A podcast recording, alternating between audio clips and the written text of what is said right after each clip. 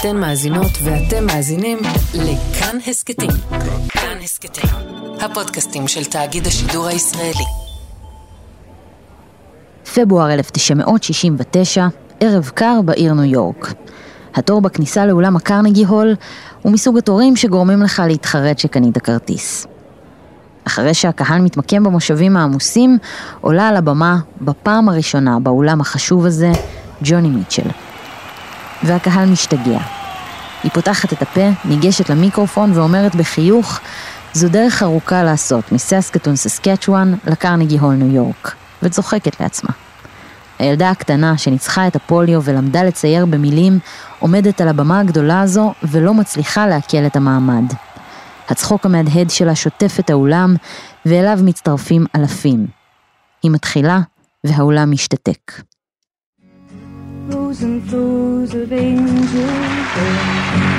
באותו ערב ג'וני נכנסה לקרנגי כמוזיקאית מצליחה, ויצאה ממנו כאגדה מוזיקלית.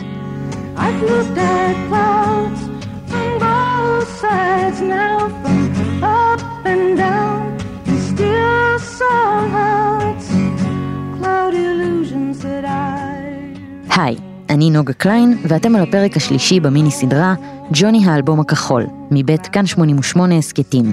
את הפרק האחרון סיימנו בחופש החדש של ג'וני מיטשל.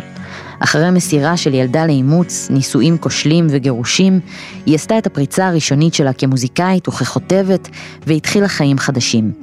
בפרק הזה נספר על הדרך מנקודת הפריצה הזו, דרך האלבומים הראשונים, ועד לתשואות בקרנגי הול.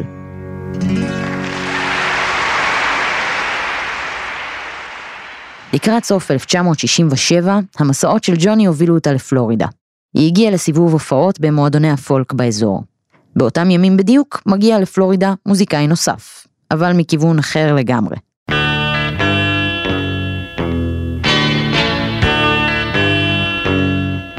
דיוויד קרוסבי הוא לא פרייר.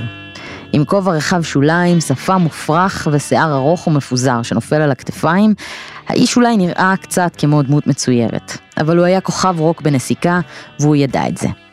החדשות על העזיבה שלו את להקת הבירדס, אחת הלהקות החשובות של התקופה, הופיעו על שער הגיליון הראשון אי פעם של מגזין הרולינג סטון.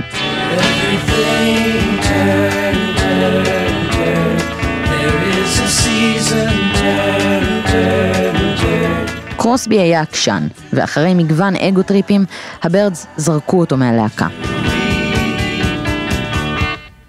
אז הוא יצא לחפש דרך מוזיקלית חדשה, וכדי לעשות את זה בסטייל, הוא גם קנה ספינה, שיוכל לטייל בה מחוף לחוף.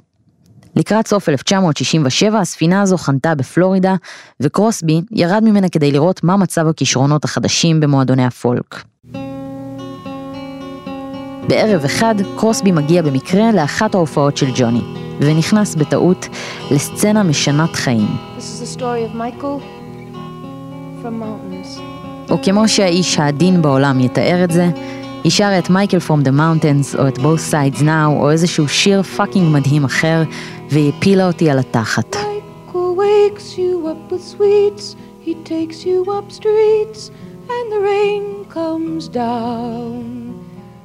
באותו מועדון בפלורידה, כשהוא צופה בעל הבמה, דיוויד קרוסבי מזהה את כמויות הכישרון ומבין שג'וני מיטשל היא מוזיקאית טובה ממנו, ואולי הכי טובה שהוא ראה. לא ידעתי שיש מישהו בעולם שעושה מוזיקה כזו. אני מעריך אותה יותר מאת דילן ואת כהן ביחד. היא הכותבת הכי טובה שנתקלתי בה, והמוזיקליות שלה הייתה כל כך מתוחכמת.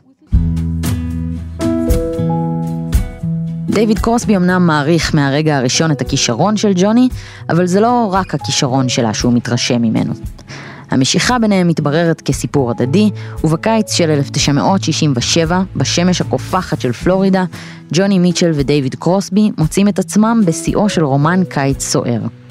הם נוסעים על אופניים, מנגנים יחד וצוחקים בעיניים נוצצות. אבל בסוף הקיץ, כשהיא צריכה לחזור לבית שלה בניו יורק, הקסם מתפוגג. היא מספרת שכשהיא פגשה את קרוסבי בניו יורק, הוא היה בן אדם אחר. מריר יותר, פרנואידי. הוא לקח קוקאין וגרס והיא שנאה את זה. אז השניים נפרדו, אבל נשארו בקשר קרוב, חברי ויצירתי. קרוסבי ויתר על הזוגיות עם ג'וני, אבל הוא לא ויתר על הכישרון שלה. לקראת סוף אלף תשע מאות שישים ושבע, הוא לקח על עצמו להפיק את אלבום הבכורה של ג'וני מיטשל, Song to a Seagull. למרות שהוא עשה הרבה טעויות, דבר אחד קרוסבי תמיד ראה בצורה הכי ברורה שאפשר. את הקסם הגולמי שיוצא כשהיא עומדת לבדה עם הגיטרה על הבמה. ואת הקסם הזה בדיוק הוא רצה ללכוד באלבום.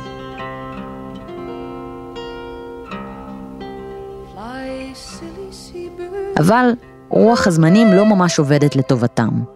אם ב-שישים ושלוש אלבום פולק רגוע של זמר וגיטרה היה מתקבל בזרועות פתוחות, שנת אלף תשע מאות שישים ושבע כבר הייתה שנה שונה לגמרי.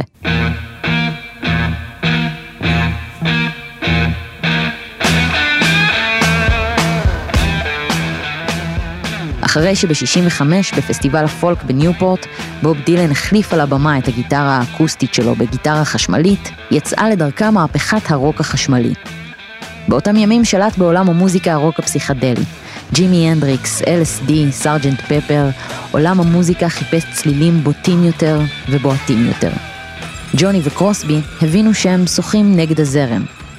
וכך בסוף אלף תשע מאות שישים ושבע ג'וני עושה את הצעדים הראשונים שלה בעולם הקלטות המוזיקה. היא מתחילה בזהירות.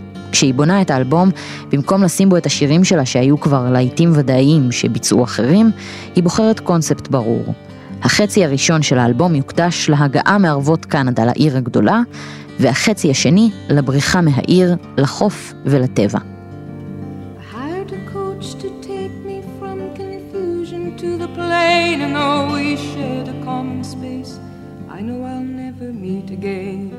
בתוך המארג המוקפד הזה, לשירים הגדולים שלה פשוט לא היה מקום. בחירת השירים לא הרגישה כמו פשרה, היא הרגישה מדויקת לאלבום הבכורה. אבל היו פשרות אחרות שהיא נאלצה לעשות.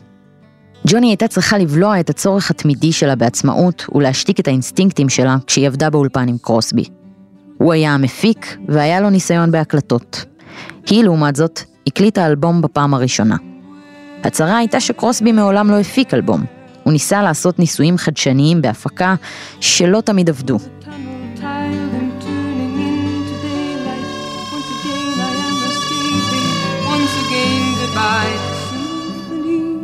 התוצאה הייתה שההקלטות של השירים בסונג טו הסיגל לובו בסאונד בעייתי עם רעשי רקע, כתוצאה מההפקה חובבנית יחסית. שניהם הבינו עם השנים שהאלבום הזה היה ראוי להפקה טובה יותר. Like a cactus tree.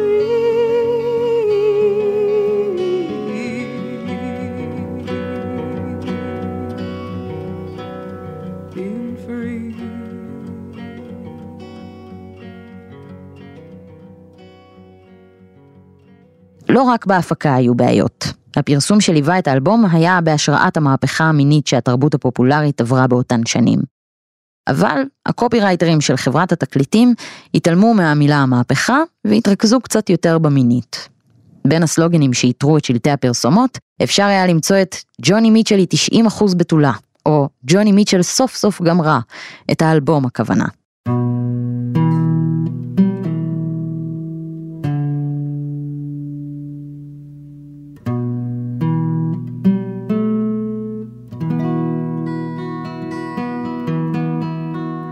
בחודש מרץ אלף תשע מאות שישים ושמונה יוצא Song to a Seagull.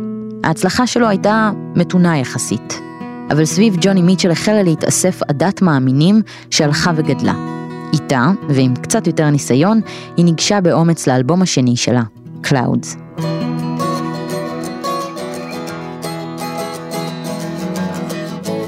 אחרי הסקרנות הזהירה שעורר האלבום הראשון, ג'וני הגיע לקלאודס מכיוון אחר.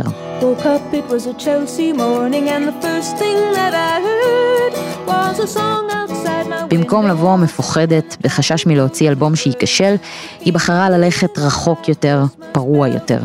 הפעם במקום לדכא את החושים הטבעיים שלה, היא נתנה להם להוביל. וכך המוזיקליות הניסיונית, כיווני הגיטרה המוזרים, האקורדים הפתוחים, כל אלה מצאו את הדרך שלהם לאלבום.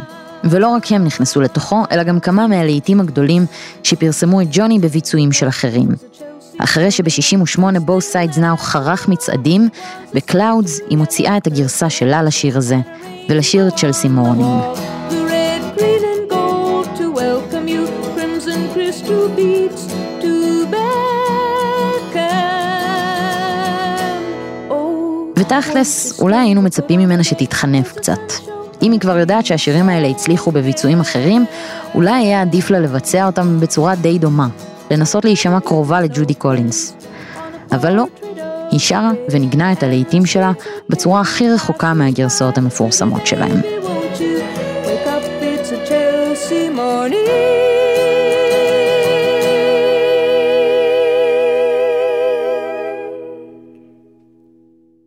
אז עכשיו כשיש רשימת שירים ויש קו מוזיקלי ברור, לאלבום השני שלה חסר רק דבר אחד, מפיק. אחרי הניסיון עם קרוסבי, היא רצתה הפעם מישהו מנוסה שיודע מה הוא עושה, וידע בדיוק את מי היא רוצה. השם שלו היה פול רוטשילד, המפיק המיתולוגי של הדורס.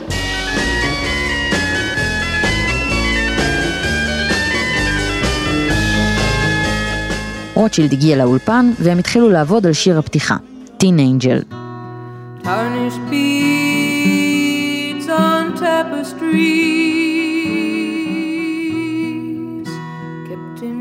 אחרי שלושה שבועות שהם בילו רק עם השיר הזה, רוטשילד נסע לכמה שבועות והיה אמור לחזור לעבוד איתה על שאר האלבום. אבל ג'וני לא יכלה לסבול את העבודה איתו. רוטשילד היה דמות דומיננטית באולפן, מורה של מוזיקאים צעירים. הוא הזכיר לה כל אדם מבוגר שאי פעם ניסה לדכא את היצירתיות שלה, ובעיקר הוא הזכיר לה את המכות על האצבעות שהיא הייתה מקבלת מהמורה שלה לפסנתר. וזה הספיק לה. כל כך הרבה אנשים התערבו בתוך תהליך היצירה שלה לאורך השנים. מהמורה לפסנתר, דרך צ'אק ועד קרוסבי, אבל לא הפעם. הפעם ג'וני החליטה שהיא תהיה הבוס של עצמה.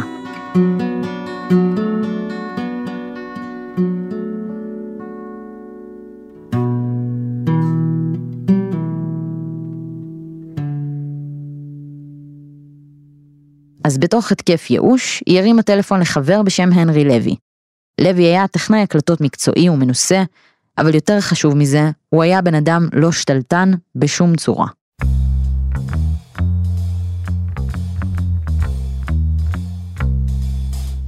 הנרי הגיע לאולפן בשביל לעזור לחברה בצרה, ונשאר שם במשך רוב הקריירה שלה. הוא הבין אותה. הוא הבין שהיא לא רוצה את החזון של אף אחד אחר במוזיקה שלה. הוא הבין שהיא לא רוצה לצבוע קווי מתאר של אחרים, היא רוצה לצייר את הקווים, ויותר מזה, היא רוצה לבנות בעצמה את הקנבס. מהסיבה הזו הוא גם הבין טוב מאוד למה הקרדיט שהוא קיבל באלבומים שלה, היה הנרי לוי הרבה יותר מטכנאי הקלטה, ולא, המילה הסנועה על ג'וני, מפיק. הנרי הוא טכנאי הקלטות, אין לי צורך במפיק. המפיק הוא הבייביסיטר אם אתה לא יודע מה אתה עושה. הוא מעצב פנים. ואני לא צריכה מעצב פנים, אני מעצבת את הבתים שלי בעצמי. אז אם אני חייבת להגיד שיש מפיק לאלבומים שלי, אני המפיקה. והנרי עוזר לי. בקלאודס, ג'וני אספה שירים ישנים ושירים חדשים. היא עיצבה אותו כמו שהיא רצתה. והיא צדקה. האלבום היה עמוס לא רק בשירי ענק ומוזיקליות וירטואוזית, הוא בעיקר היה עמוס בפרספקטיבה החד פעמית של ג'וני מיטשל על העולם. Wells of wonder by the throbbing light machine in the teal trance or under orders from the king and queen. מהר מאוד אחרי שהוא יצא, קלאודס טיפס למעלה במצעדים. הוא זיכה את ג'וני בגרמי להופעת הפולק הטובה ביותר לשנת אלף תשע מאות שישים ותשע. עדת המאמינים של ג'וני הלכה וגדלה. היא אולי לא ידעה את זה אז, אבל באותו רגע באולפן שבו ג'וני הרימה את הטלפון והתקשרה להנרי לוי, היא השילה מעצמה עשרים ושש שנים של פינוי מקום לאחרים. וברגע הזה היא עלתה על המסלול המואץ להצלחה.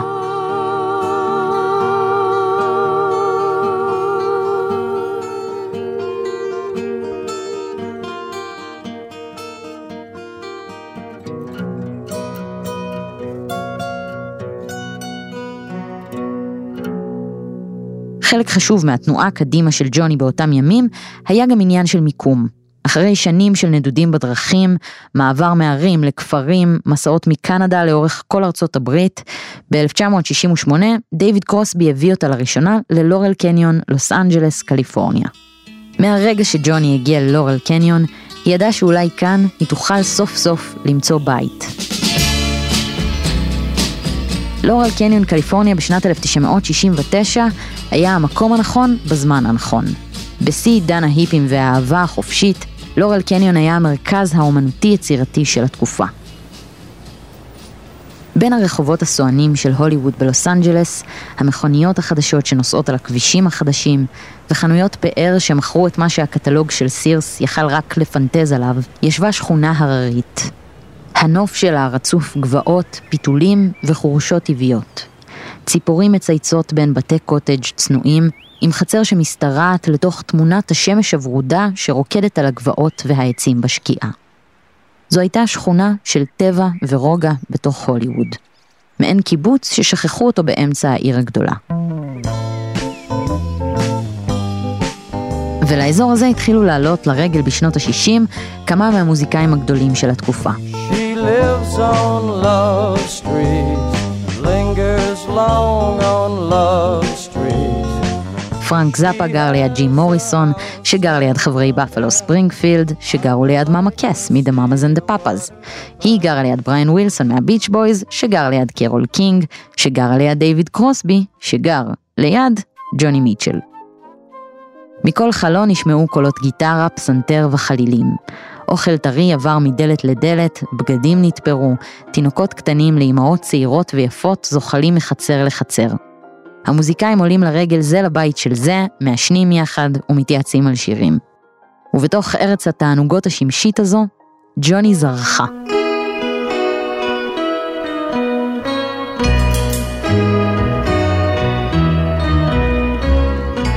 בתקופה שבה הביץ' בויז שרו על קליפורניה גרלס, ג'וני מיטשל הייתה התמונה המייצגת. השיער הבלונדיני הגולש, עם השביל באמצע, החיוך החופשי, היא הייתה המוזה.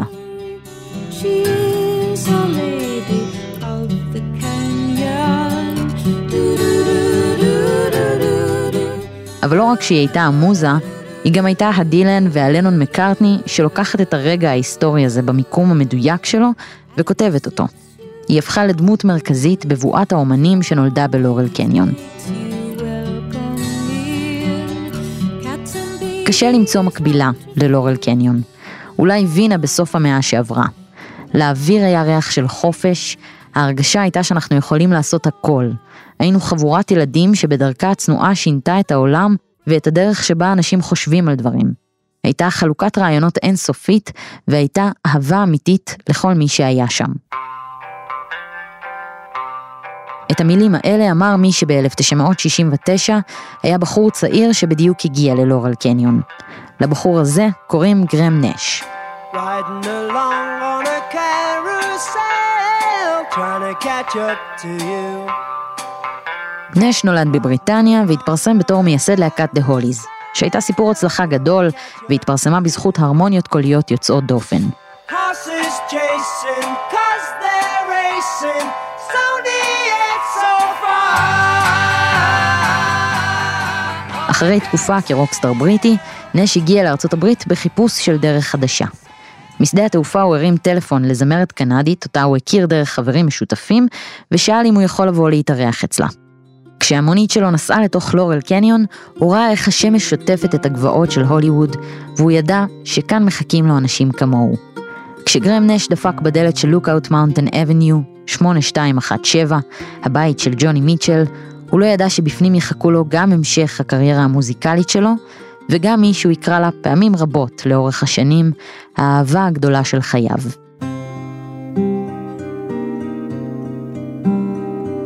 ג'וני פתחה את הדלת, ושום דבר אחר לא היה קיים יותר, נש סיפר. הדבר היחיד שהיה יותר גדול מהיופי של ג'וני, היה הכישרון שלה. מהרגע שהם נפגשו, החיבור ביניהם היה מיידי. לסיפור הבא קיימות כמה גרסאות. לפי אחת מהן, כשגרם נש עושה את דרכו פנימה, בסלון של ג'וני יושבים ומנגנים דיוויד קרוסבי וסטיבן סטילס. השניים שכבר הכירו את נש, מקבלים אותו בברכה ומשמיעים לו שיר חדש בשם You Don't Have To Cry. הם מנגנים אותו פעם אחת וגרם מתלהב. הוא מבקש שינגנו שוב. הם מנגנים שוב ואז הוא מתנצל ומבקש שינגנו את השיר בפעם השלישית. בפעם הזו, נש מצטרף להרמוניה הקולית שלהם עם קול נוסף. When you rise, וכך, בסלון של ג'וני מיטשל בלורל קניון, נולד אחד ההרכבים הגדולים של התקופה, קרוסבי, סטילס ונש.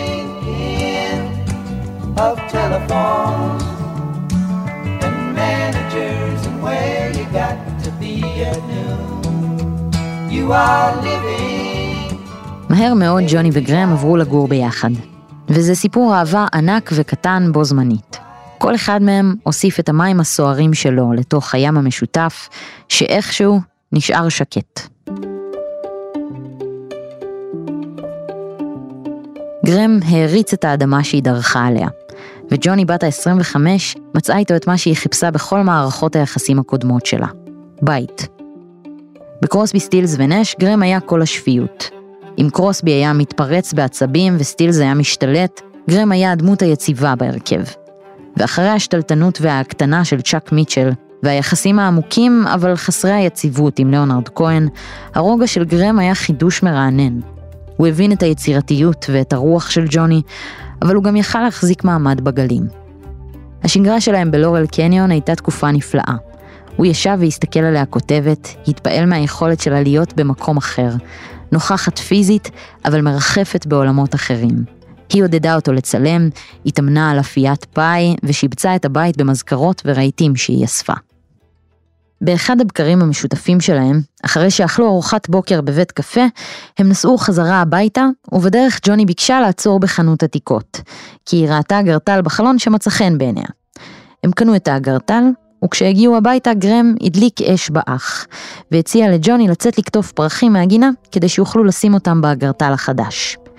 בדקות האלה שבהן היא יצאה לקטוף פרחים, גרם התיישב ליד הפסנתר וכתב שיר שמתאר בדיוק את הסיטואציה הזו.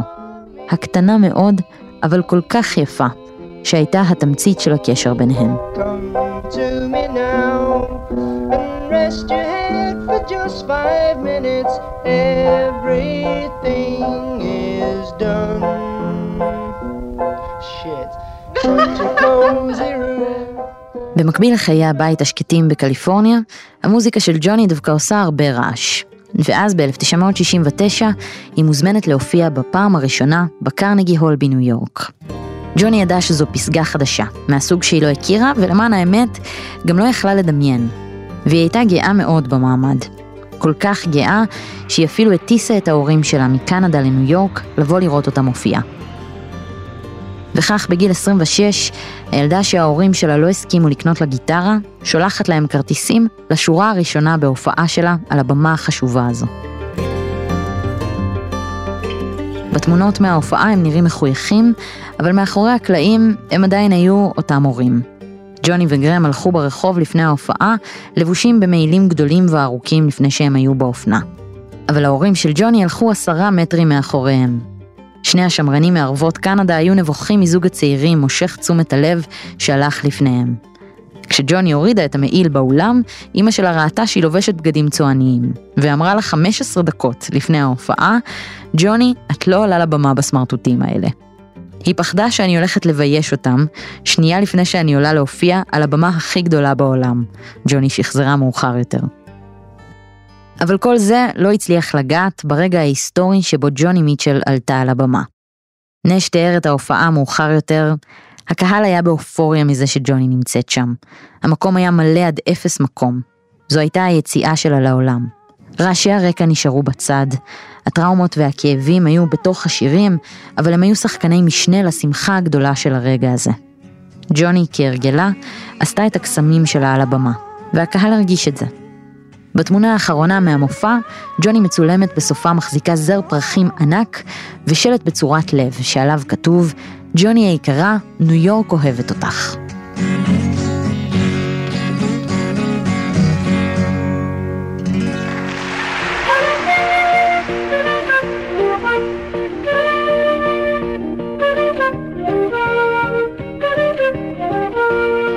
כמה חודשים מאוחר יותר, באוגוסט אלף תשע מאות שישים ותשע, חבורת המוזיקאים מלורל קניון מגיעה לשדה התעופה בלגוארדיה.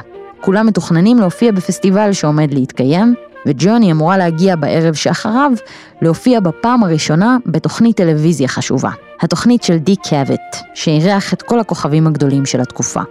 בלגוארדיה הם מרימים עותק של הניו יורק טיימס ורואים את הכותרת ארבע מאות אלף אנשים יושבים ומחכים בבוץ, שמתייחסת לפסטיבל שהם אמורים לנסוע אליו.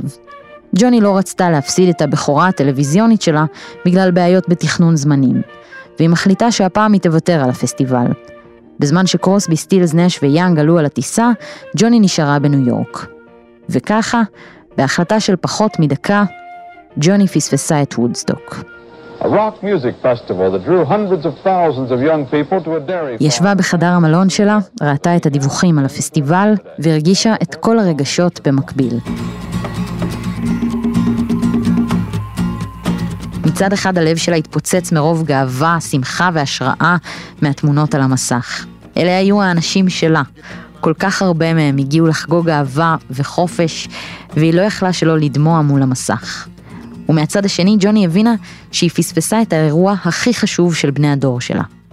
יום למחרת היא הגיעה לתוכנית של דיק קאבט, רק שהתוכנית הזו השתנתה בעקבות הפסטיבל. דיק הפך את הנושא של התוכנית לסיכום של וודסטוק, והזמין מוזיקאים שהספיקו לחזור משם, וביניהם החברים שלה, קרוסבי וסטילס. If you just tuned in, I'm Dick Cavett and we're sitting here in my living room. Not exactly. Uh, we have two, these are the Jefferson Airplane, should you be so foolish as to have just joined us, and Joni Mitchell, and we have two people who just happened to be passing through the studio, uh, looking for a, a pay phone that works in New York, and uh, they are Stephen Stills and David Crosby of Crosby, Stills, Nash and Young. היא ישבה שם ביניהם, והקשיבה לכולם מספרים סיפורים מרהיבים על הרגע ההיסטורי שהיא החמיצה, בשביל להיות פה, במשדר שהיא הפכה לדמות שולית בתוכו. אפשר לראות איך החיוך הטבעי של ג'וני הולך והופך מאולץ יותר ככל שהמשדר ממשיך.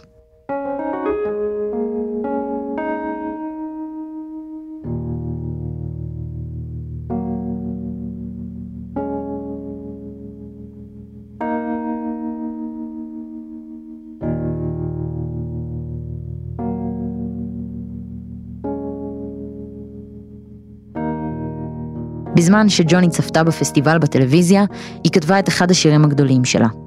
היא כתבה אותו כי היא ידעה שלמרות שהיא לא הייתה שם פיזית, הסיפור הזה הוא גם שלה. I came upon a child of God, he was walking along the road, and I asked him, where are you going, and this he told. אחרי שהשיר הזה הפך לקלאסיקת רוק בביצוע של קרוסבי, סטילס, נש ויאנג, גרם נש אמר עליו, עוד לא עברו עשרים וארבע שעות מהרגע שהפסטיבל ההיסטורי הזה נגמר, ולג'וני כבר היה שיר שהצליח לתפוס את כל הרבדים של הרגע. היא הכניסה לשם את האושר, והיא גם זיהתה שמדובר בלוויה של התקופה הכי יפה שלנו. ג'וני תרמה להבנה התרבותית של האירוע הזה יותר מכל מי שהופיע בו. We are started, not golden, we are been.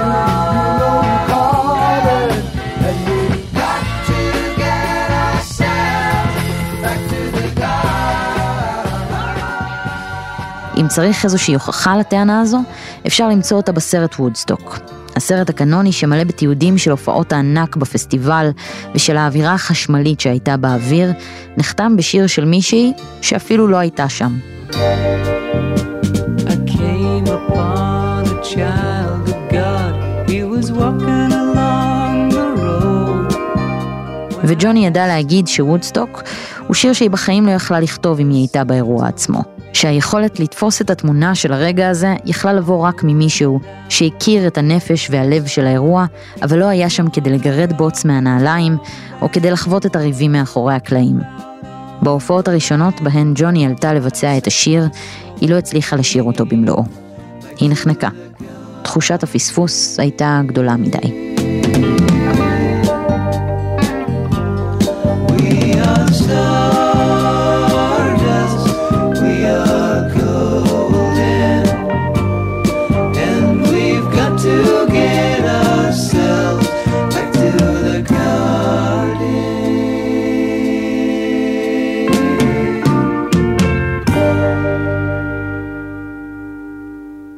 ב-אלף תשע מאות שבעים, ג'וני הוציאה את האלבום השלישי שלה, Ladies of the Canyon.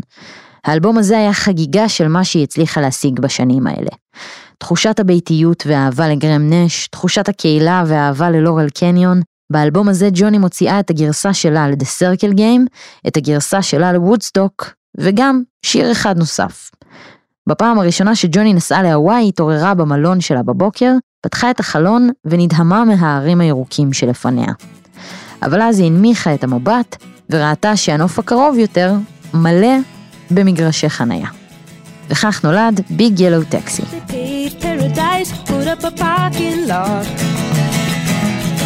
With a pink hotel, a boutique and a swinging hot spot. האלבום מצייר תמונה ומצייר תקופה, ואי אפשר היה להתעלם מהיופי. בגרדיאן כתבו על האלבום, ג'וני מיטשל מצליחה לתאר ולחגוג את המשמעות של לחיות בתקופה הזו יותר טוב מכל מוזיקאי אחר. עם היציאה של Ladies of the Canyon כולם כבר שמו לב. ג'וני השתפרה בכתיבת מילים, היא השתפרה בהלחנת מלודיות, והקול שלה הפך צלול ובטוח מתמיד. בשלב הזה, ג'וני מגיעה לשיא חדש של הצלחה ושל יצירתיות.